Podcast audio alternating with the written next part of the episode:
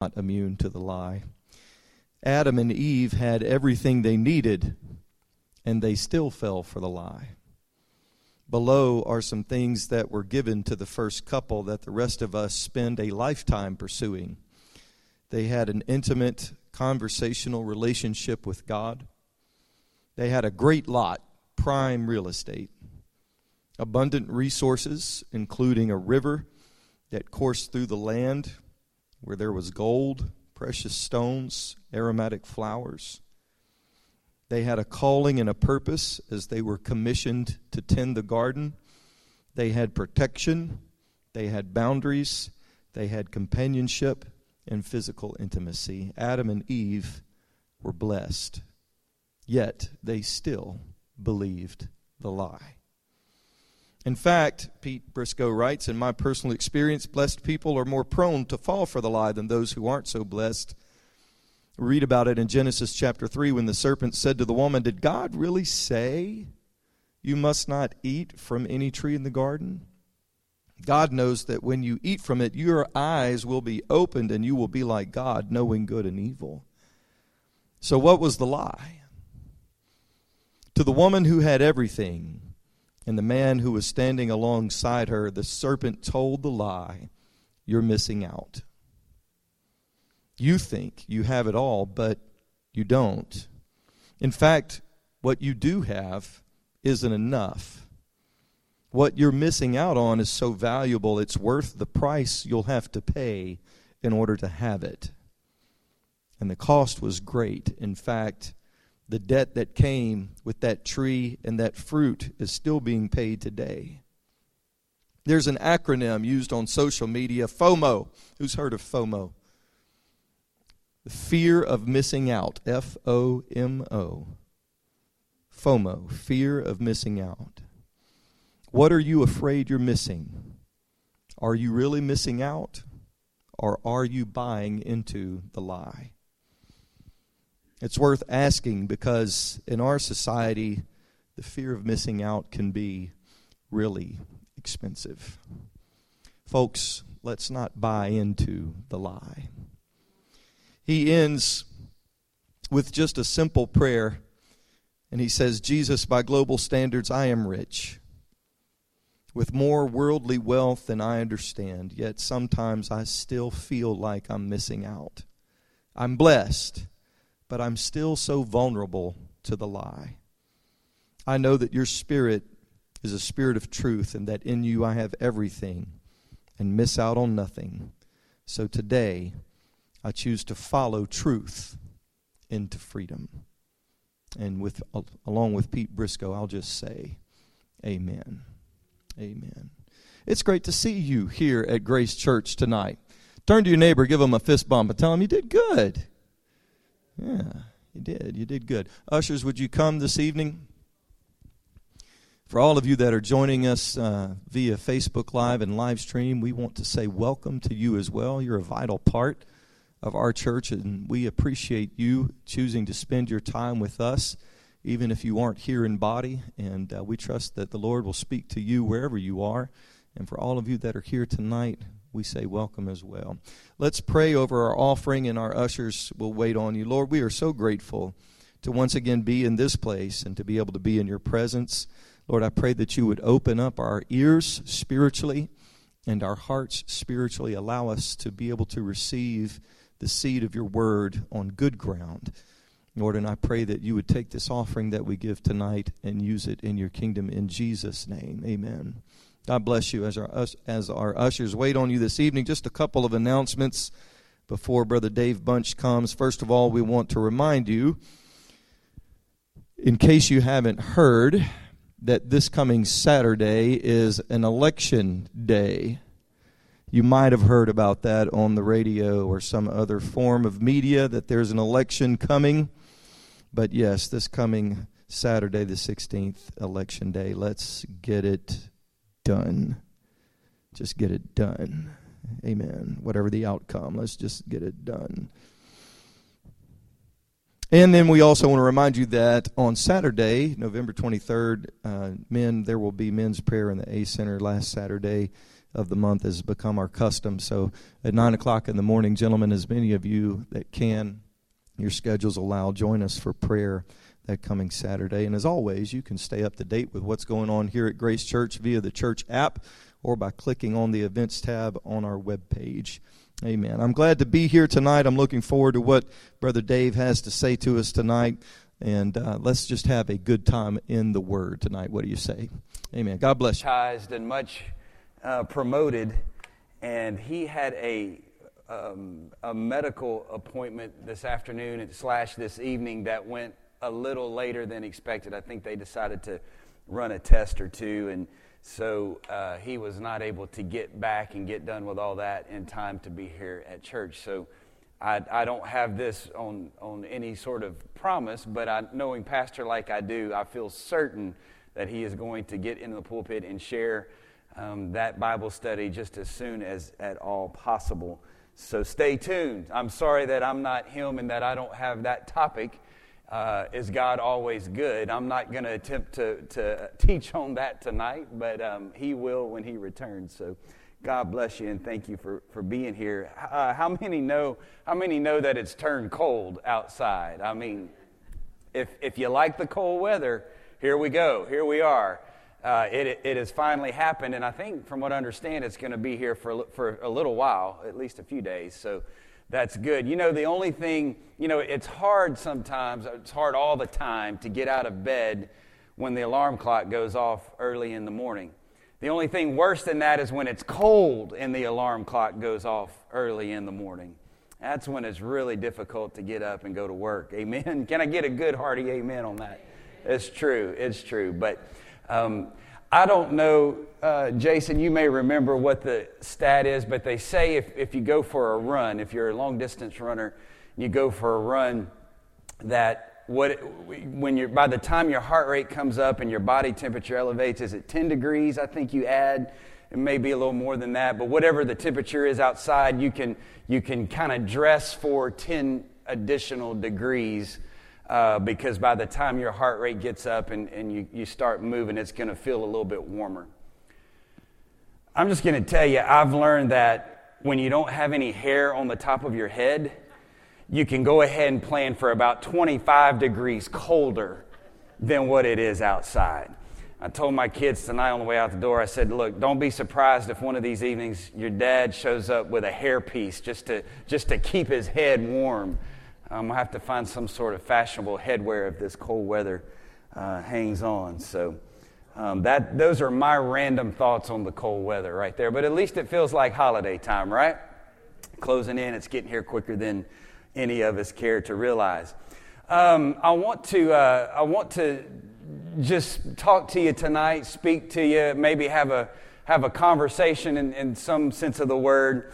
Um, and, and, I want you to think about tonight um, have you re- are you living in your potential? Have you truly realized your full potential in God? Um, uh, do you feel like you've plateaued, or do you, do you feel like there's more? Um, and if you feel like there's more, how, how much do you desire to, to reach that? How, how hungry are you for more of God? How hungry are you to reach your potential? Um, or, on the other, other hand, have you just become satisfied with where you're at? Are you satisfied to come in here on Sundays and have awesome services, to come on Wednesdays and hear the Word of God taught? Maybe go to, to, to some fellowship type activities during the week and you're comfortable with your, with your church environment and your, your, your church culture? Or are you hungry for more? So that's going to be uh, what kind of our, our jumping off point. My title tonight is Blessed Are the Hungry, taking that right from the words of Jesus. Blessed are the hungry. And I want to read two verses of Scripture. They're, they're somewhat, of, uh, to me, they, they're contrasting in a sense, and they really, they really kind of package up what I would like to discuss tonight. The first one is found in Proverbs chapter 27 verse 7 one, one verse of scripture the full the full soul loatheth and honeycomb that's a, that's a little bit hard to say the full soul loatheth and honeycomb but to the hungry soul every bitter thing is sweet That's in the book of Proverbs. Now, Jesus said in Matthew chapter 5, verse 6, Blessed are they which do hunger and thirst after righteousness. Why? For they shall be filled. So, tonight again, blessed are the hungry. How many of you have an apple in your home? You have an apple.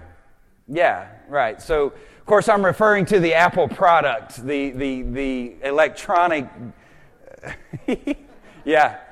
I, hey, look, either, either, answer was correct. I mean, you could have the apple fruit or the apple product. You know, I, I will take either answer, but I'm referring to the, the device, the computer, the um, iPad, the iPhone, the, the AirPods. I, have got a feeling Santa Claus is going to bring some AirPods to some children uh, in my household, possibly uh, this Christmas. So they're, they're constantly developing things we can't live without. We didn't know we needed them, but once they, they develop them, then we can't live without them.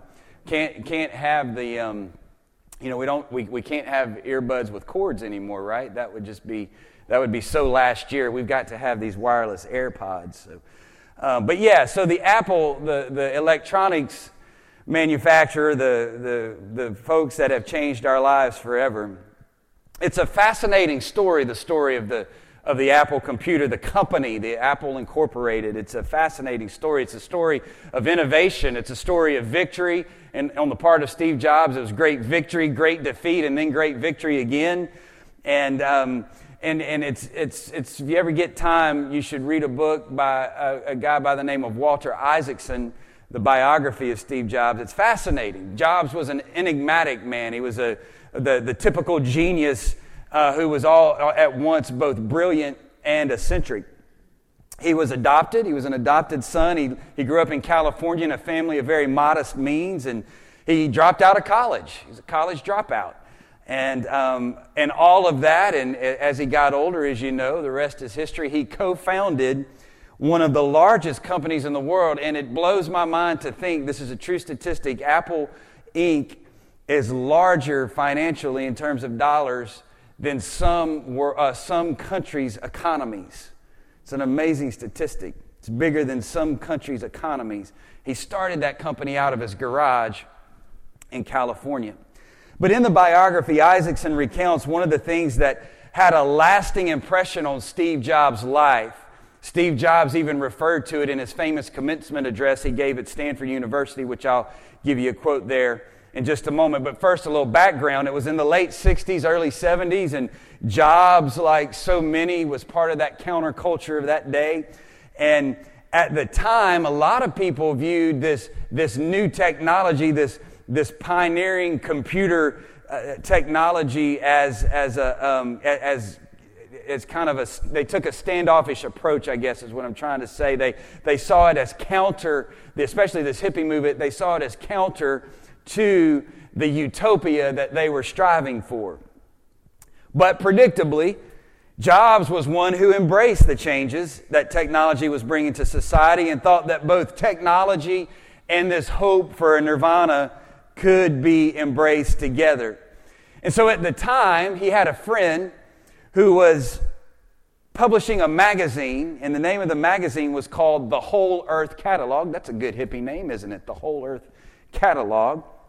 And its underlying philosophy was this sentiment that technology could be our friend. And, and again, you're talking about the 60s and 70s. A lot of people weren't familiar with technology. Those that were were somewhat standoffish. And, and so Steve Jobs and some of his buddies felt like that it should be embraced and it should be promoted. And this magazine, this Whole Earth catalog, was dedicated to that end. And, and, and here's the, one of the, the, the page, the first page of one of the first editions, they wrote, um, the following quote A realm of intimate personal power is developing. Power of the individual to conduct his own education, find his own inspiration, shape his own environment, and share adventure, share his adventure with whoever is interested. Tools that aid in this process are sought and promoted by the Whole Earth Catalog. Isn't it amazing how accurate that turned out to be? I mean, we pretty much do all of those things every day from the iPhone and social media. Interesting. Interesting.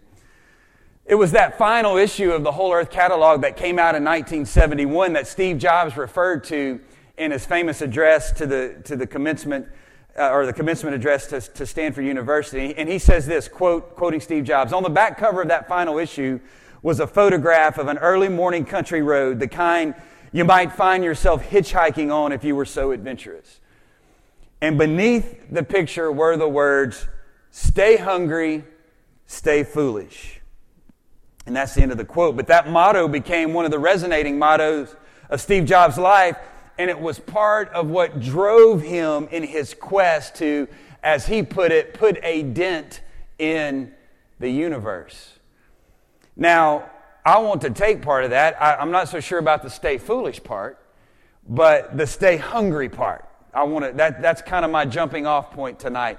I, I want to encourage us tonight to stay hungry for more of God. The book of Proverbs says that the, the person filled with, with food or the honeycomb or, or, or that is full does not desire the honeycomb.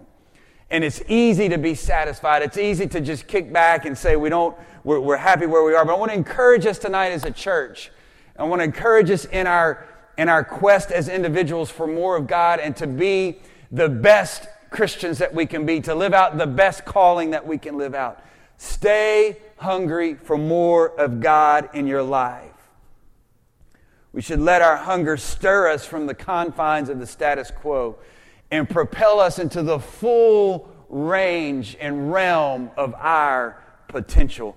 I love what A.W. Tozer, the great, great theologian, who's even a better preacher, man of God, A.W. Tozer said this Are you satisfied being filled with good information about God, or do you long to burst into his manifest presence? I think that gets to the heart of really what I'm trying to communicate tonight. We, we can come and be satisfied with gaining more knowledge about God, and we can be so knowledgeable about the things of God. But, but do we really long for more of His presence in our life? Do we really long for those moments of intimacy with God where earth just slips away and we're caught up into that heavenly realm where it's just us and God?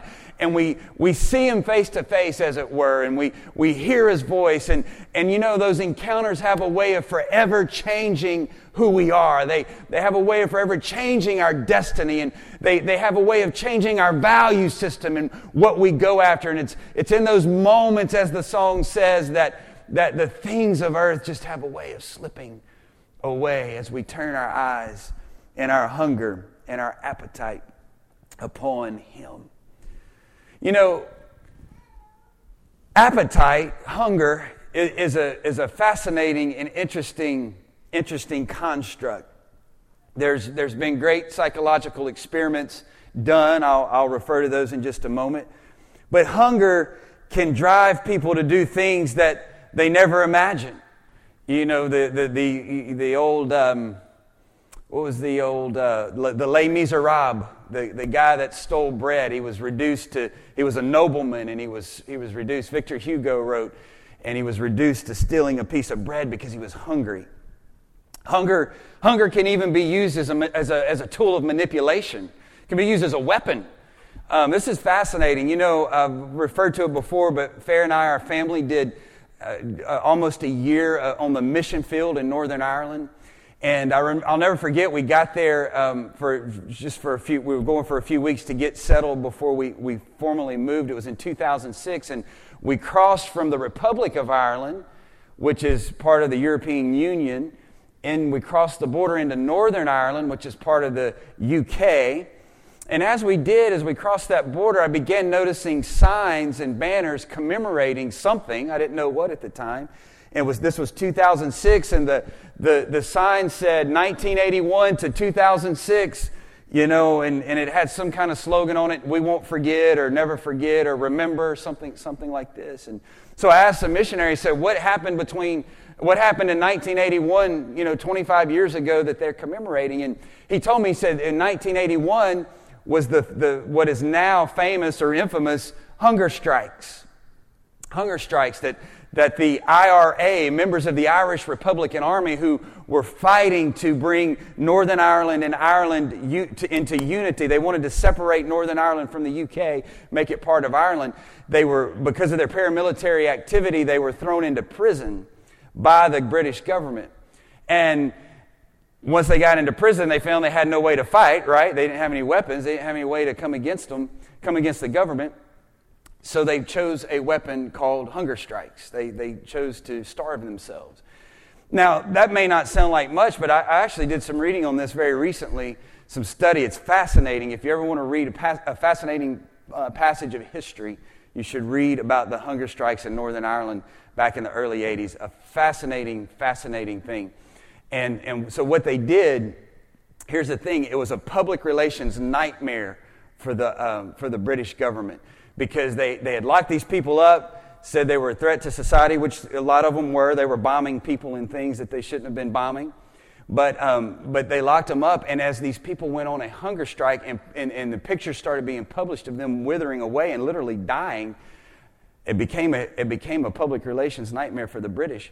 And so, in some cases, they tried force feeding these prisoners so they wouldn't die, right? So, there, you know, there's a solution. You know, let's force feed them so they don't die, just kind of prolong their misery. That turned into a public relations nightmare for the British and, and on down the line. But in all, 11 people gave their lives. They starved themselves to death for their cause, which was Irish nationalism, the Irish Republic, uh, separation from Great Britain. So hunger is a powerful thing. Hunger is a powerful thing. It can be used as a weapon. It can be used um, in, in a number of ways. You remember here a while back there was the, the, the series, that book series, The Hunger Games, and essentially what that was all about was a, was, a, a was a government in some point in the future, a fictitious government that was using hunger to manipulate the population and create, um, and, and create a, a caste system essentially in the population. Hunger is a very powerful, powerful force. It, it does some strange things to people. As I mentioned, it, it's such a, it's such a, a thing, you know, it's such a, it's such a thing to be studied. Psychologists have done many studies, and, and two in particular, two things in particular they found about hunger. One is that when people are hungry, they go into this thing called focalism. Focalism. And this is a condition in which the brain upon finding an object of appetite, focuses on it with such intensity that everything else is blurred into oblivion. So it's intense focus, focalism. It's focusing so much on what you want, in this case, food, that it can think of nothing else until that appetite is satiated. And, and if you think about it, that's really, really a wonderful, wonderful analogy into our walk with God. Talking about being so focused on God, wanting God so much to the exclusion of everything else that nothing else will satisfy, that nothing else will do. That, the, as I mentioned before, the things of this earth just fade away and grow strangely dim because our hunger and our focus is on God. The other thing these psychologists have identified as a trait of appetite is called impact bias. Impact bias. Impact bias just means that your brain can tend to overrate the satisfaction it will get when it finally does get food. So, if, if eating, uh, say, a candy bar will give you satisfaction of a three or a four on a scale of one to 10, your brain will tell you when you're wanting that candy bar, this happens a lot when you're fasting, by the way. when, your brain is telling you when you want that candy bar, your brain will tell you you'll be satisfied at like a nine or a 10 you know, that that's really, that candy bar is really going to be the be all end all. It's kind of what Jason was referring to earlier about falling for the lie. And it overrates what your satisfaction will be, when reality it might only be a three or a four. Now, I would say where that's true in the natural with our appetite, the opposite is true in the Spirit, I assure you that the more you get of God, the more you're going to want. The more you get into His Word, the more you want. It's an amazing phenomenon to me that if we go without reading the Word of God and we go without praying for any period of time, it's amazing to me how easy our, our flesh, our, our, our, our, carnality will just fall into that pattern and will become satisfied with whatever we give it, whether it's a, you know, whether it's a TV show or an activity or a hobby or whatever it may be. We'll just fall into that pattern and we'll be very happy and very satisfied. And then when something comes along, like hopefully this message tonight, and jolts us back into pursuing after God, all of a sudden that is, is flipped around, and all of a sudden the hunger turns towards God. And it's, at least in my life, I found that when, when I really apply myself into the Word and I really apply myself to prayer and I, I really seek God from the depths of my heart, it's amazing how it's like I just want more, I just want more, I just want more. feel like I just can't get enough of God. It's amazing to me how that works. But it takes this, the, the self discipline and the step of saying, God, I'm going to hunger after you. I'm not going to let myself be satisfied with anything less. You know, a lot of times as kids, and we still do it as adults, have you ever been, you ever been called, you know, you know, mom, is, is dinner ready? Is dinner ready? I'm starving. And she says it's going to be 15 more minutes. So what do you do? You go, you go grab a bag of chips. And you eat that bag of chips and you're still hungry. Mom, is dinner ready?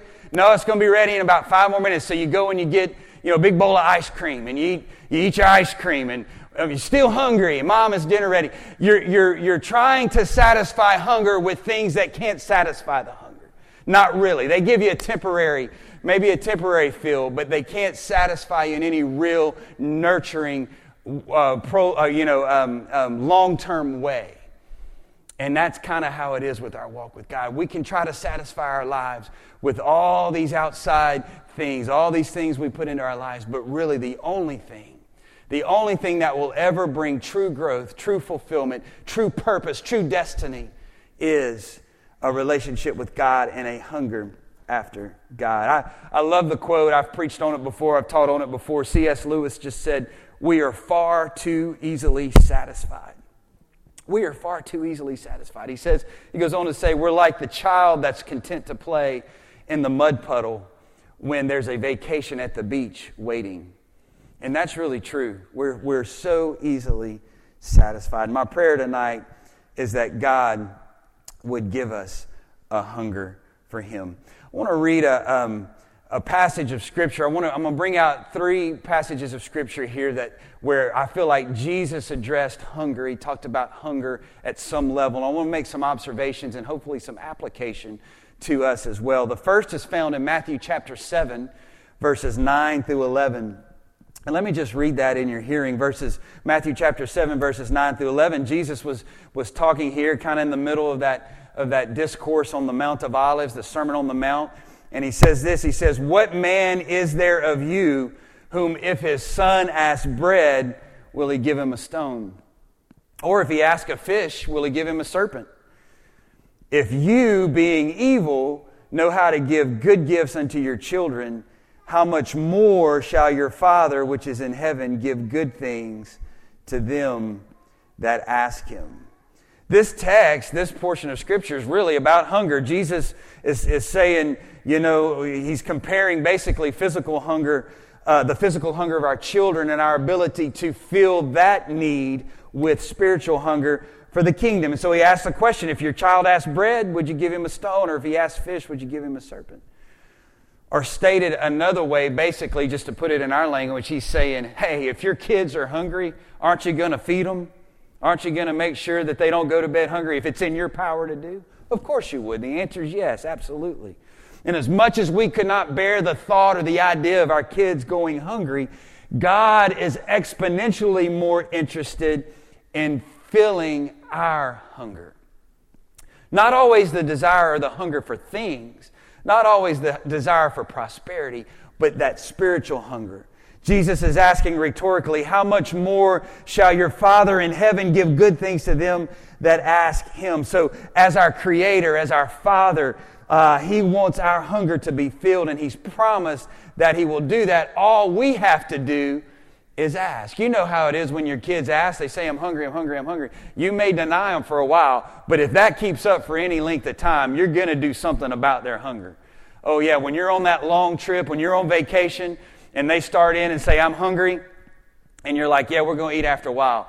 And this keeps on, before long, you're looking for Chick fil A. I mean, you're, you're ready to drive through and take care. If it would mean they will be quiet, then you'll just go ahead and take care of that hunger. God's saying the same thing. We just have to ask. We just have to get hungry. We just have to stay hungry. God will fill it. God, the Bible says He is a rewarder of them that diligently seek Him. It's not going to happen haphazardly. It's not, you know, we can't just show up and do the routine and just kind of yawn through and, and all of that. But if we're diligent, If we stay hungry, if we, if we truly go after the things of God, He's promised He'll fill it.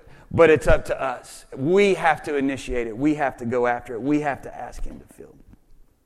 Now, this is not the only time that Jesus addresses this idea of hunger. It's not the only time He compares spiritual hunger to physical hunger. Look at John chapter 6. John chapter 6, verse 25 through 36. Jesus teaches His disciples another important lesson about hungering for the things of God. And as we read through this, I want you to watch how Jesus was trying to get them to be kingdom minded. He was trying to get them to think about spiritual things, eternal things.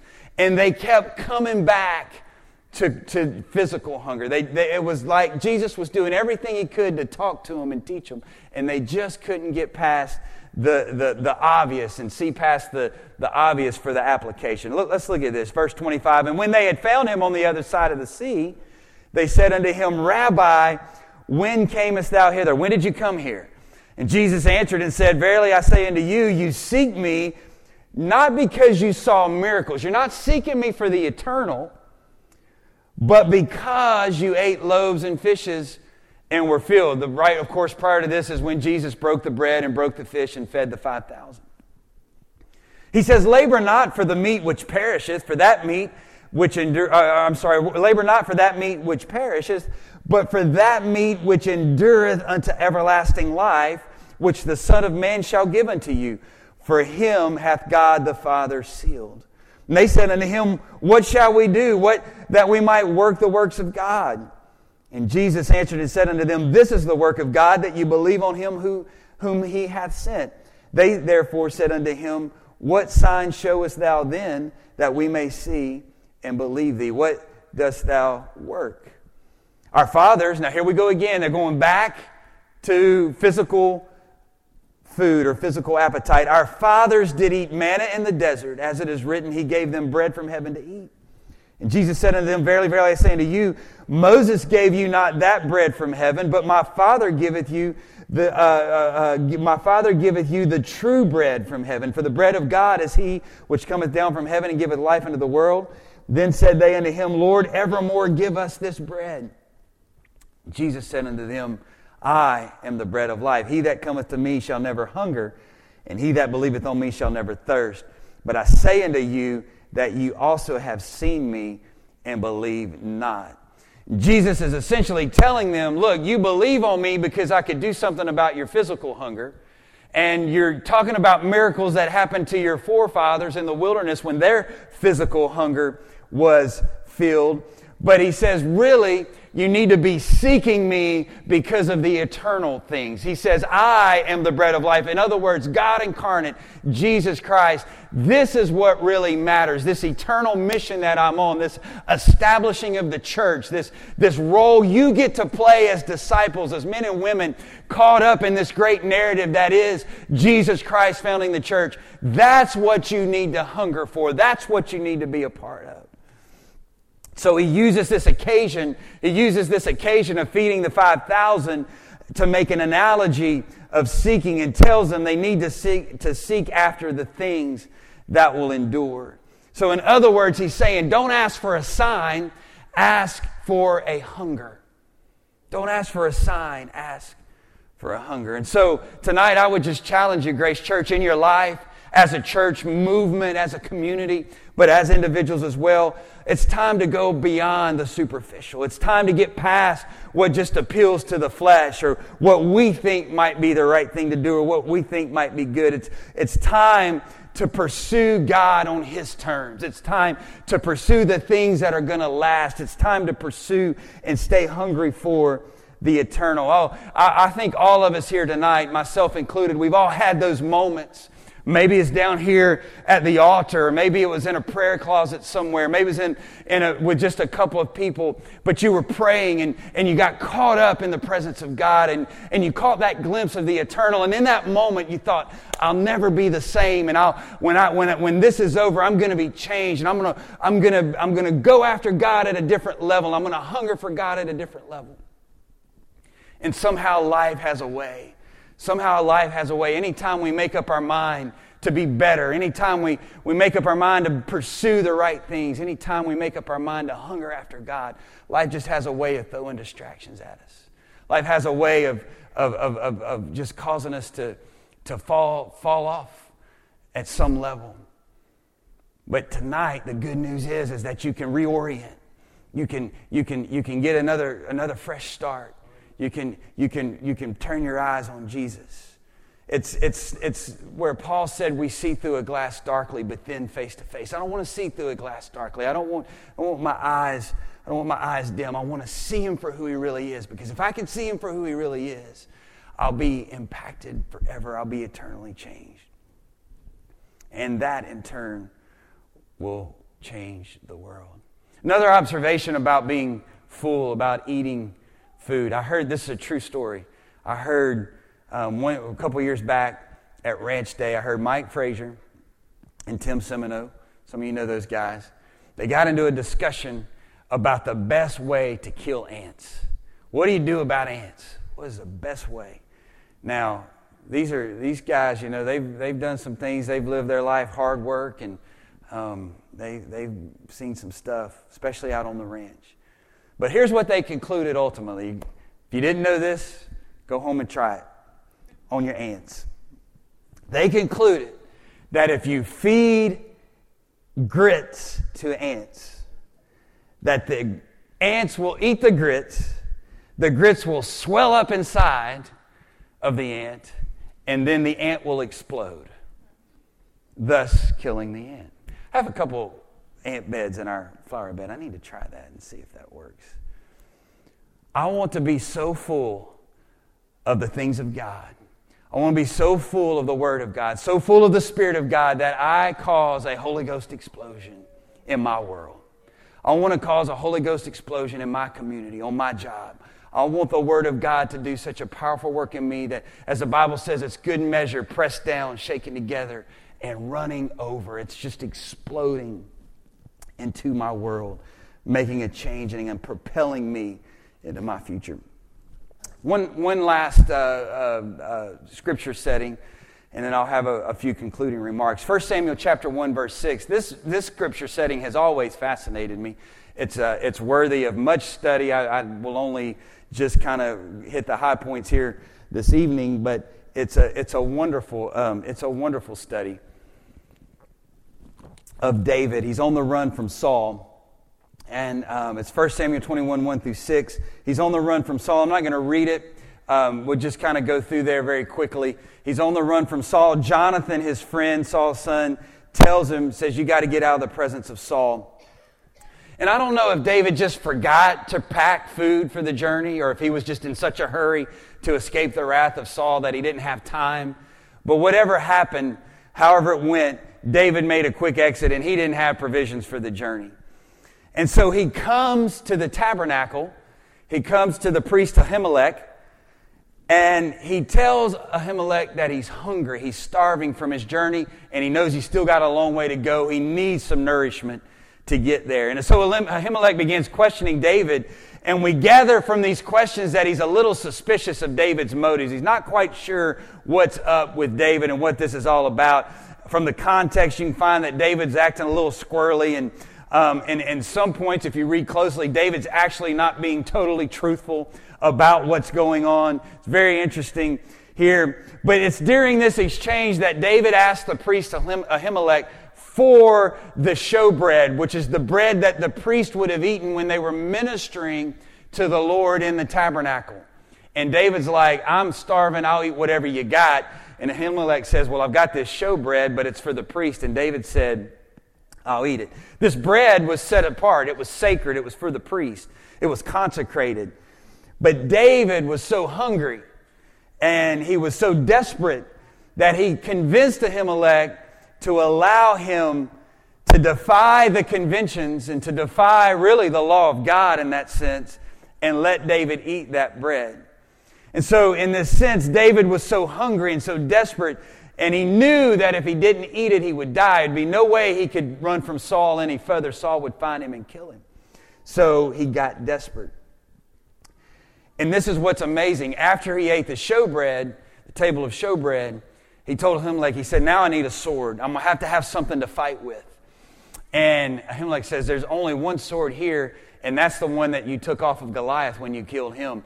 And it was like recognition set in with David, and he remembered, he's like, Now that's a sword right there, son. That giant had a sword. I remember what that was all about when I cut off his head. He said, Give me that one.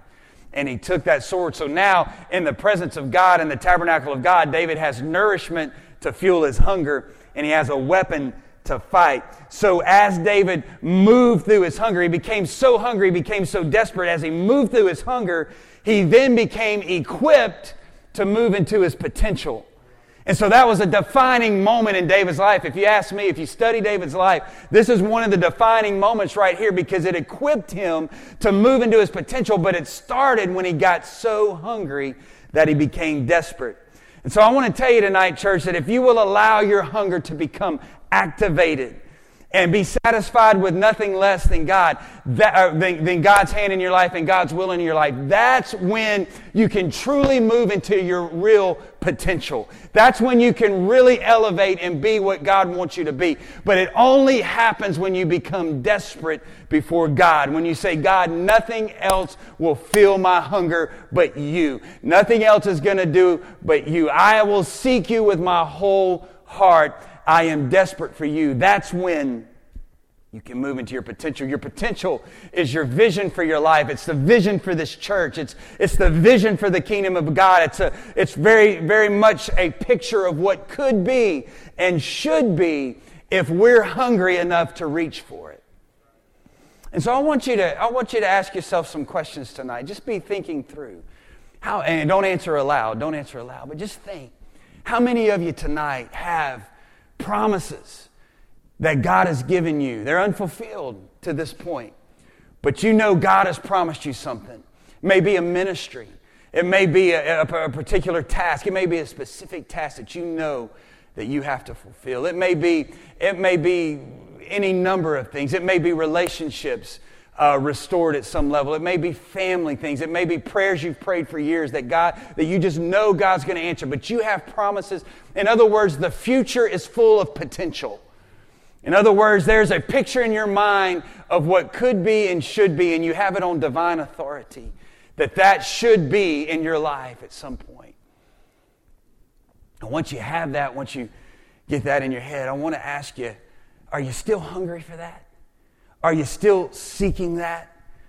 Or have you just kind of said, you know what? Things are always going to be like things are always going to be. I hadn't seen it come to pass yet. I haven't seen the answer yet. And so, who am I to think that it'll ever come? I want to, I challenge you tonight. Stay hungry. Like Steve Jobs in our story at the beginning. Stay hungry. Don't let your hunger be satisfied with something less than what God has promised you. Don't be satisfied with a ministry or a calling or a gifting less than what you know is on the inside. Don't lose sight of that picture of the future that produces passion in your life because it will come to pass if you stay hungry for it.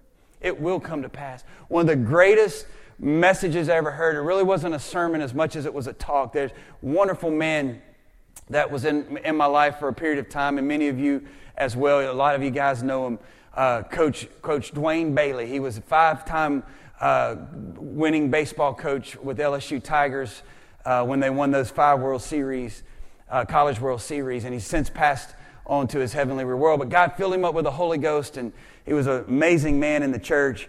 And he, he taught a great message one time called, he just called it, How Easily Can You Eliminate Distractions?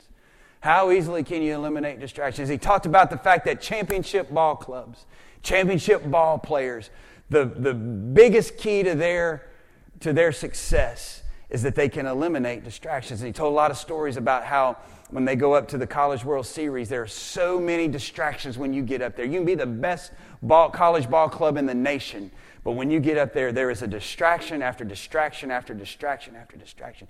And it's the teams that can eliminate that and get a, razor, or, or laser focus on winning a championship that usually wins. He said that's, that's more important than being ranked number one. It's more important than being talented. It's more important than having all the other right ingredients. It's that focus on, on eliminating those distractions. And I'm going to tell you the same is true for you. Whatever, whatever that thing is in your mind, whatever that thing is God has promised you, the, the, the most important thing you could do in your pursuit of that is eliminate the distractions, eliminate the tendency to doubt, eliminate the, the tendency to say, well, it hasn't happened yet, and so it probably never will. No, no, no, no, no. I'm here to tell you that if God's promised you something, it will come to pass.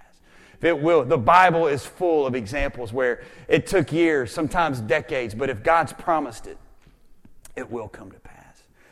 And so I want you to know tonight that you have potential. I want you to know you have a future. I want you to know there's a vision, a promise, but you got to stay after it. You got to stay after it. Um, read an article recently. I told y'all I subscribe to the newspaper now, so I'm a really smart individual. I mean, if you want to know something, you just come talk to me because I've been reading the newspaper, and so I got all kinds of fun facts uh, hidden away in my brain. But I read the other day, and I and this is I told you the other night I like to lay articles out for my kids to read, and this one just whew, it just they missed it totally. I thought it was great. They they got nothing out of it. But how many ever read the story as a kid? the child's picture book, The Very Hungry Caterpillar. Did you ever read that? Anybody? Yeah? Yeah, it's okay. Yeah. I'm almost done, I promise. I'm going to let you out a couple minutes early. And so, The Very Hungry Caterpillar was written by a name by a guy by the name, I believe it's Eric Carle, I believe is his name. Eric Carle. I should know this because I read about it in the paper. Well, Eric Carle just turned 90 years old. And unbeknownst to all of us, the Very Hungry Caterpillar has been such a successful book. It's been translated into like 45 languages. There's 100 some million copies in print all over the world and blah, blah, blah. Well, oh, oh, smart Mr. Carle has been building an empire very slowly over time off of this Hungry Caterpillar business. And now he has a company. I don't know what the name of the company is. Maybe it's Eric Carle Inc.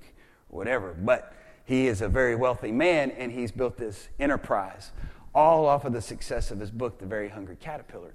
Well, now at 90 years old, he has decided to sell that company to a publishing house. For guess how much? An, undis- an undisclosed amount of money. So that tells you it was a lot. It was a lot. All off of one book, The Very Hungry Caterpillar. But there's a great lesson to be learned from The Very Hungry Caterpillar. You remember The Very Hungry Caterpillar. One day, there's a caterpillar that is so hungry that he eats an apple. But guess what? It wasn't an apple computer, it was a, the apple fruit. He eats an apple. But guess what? The apple didn't satisfy him. So the next day he is so hungry that he ate a leaf. But guess what? The leaf didn't satisfy. And of course, the book goes on and on. You don't need me to rehearse the whole thing. But everything that the caterpillar eats does not satisfy. So finally, at the end of the week, he eats his fill. He finally gets satisfied. He eats his fill and he goes to sleep. That very hungry caterpillar does. And we turn the page to the last page of the book. You all know what happens, right? When he wakes up, Yep, I heard somebody say it. He is a beautiful, beautiful butterfly. But it was the very hungry caterpillar's hunger that got him through the processes and the steps to come out and realize his true potential of being a butterfly. And so that's the message to you tonight is that it's your hunger. It's your hunger, the, the ability to not be satisfied. I won't be satisfied until I reach that full potential, to become, I become that beautiful butterfly that I'm destined to be. Matthew 5 and 6, our text. Blessed are they which do hunger and thirst after righteousness, for they will be filled.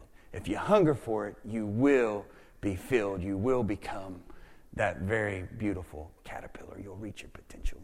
Amen. Let's stand together, if you will. I want to challenge you tonight. Stay hungry. Stay hungry. Blessed are the hungry. Don't be satisfied. Let's pray together, and then I'm going to dismiss you out into the cold Arctic air for the remainder of your evening. God bless you tonight. Jesus, we are so thankful for your word. I especially thankful for Grace Church. What an amazing community of believers. What a wonderful family, Lord. I thank you that every every time we're together, Lord, there's synergy, there's, there's vision that's breathed, there's vision that's taught and preached and realized. And so tonight I pray is no different, that you would, you would just take these words that have been said and that you would apply them to our heart. Lord, let us live them out. That's the hard part. It's easy to listen, but it's hard to live these out. So in the coming days, help us to find ways to apply this to our life, to be everything you've called us to be.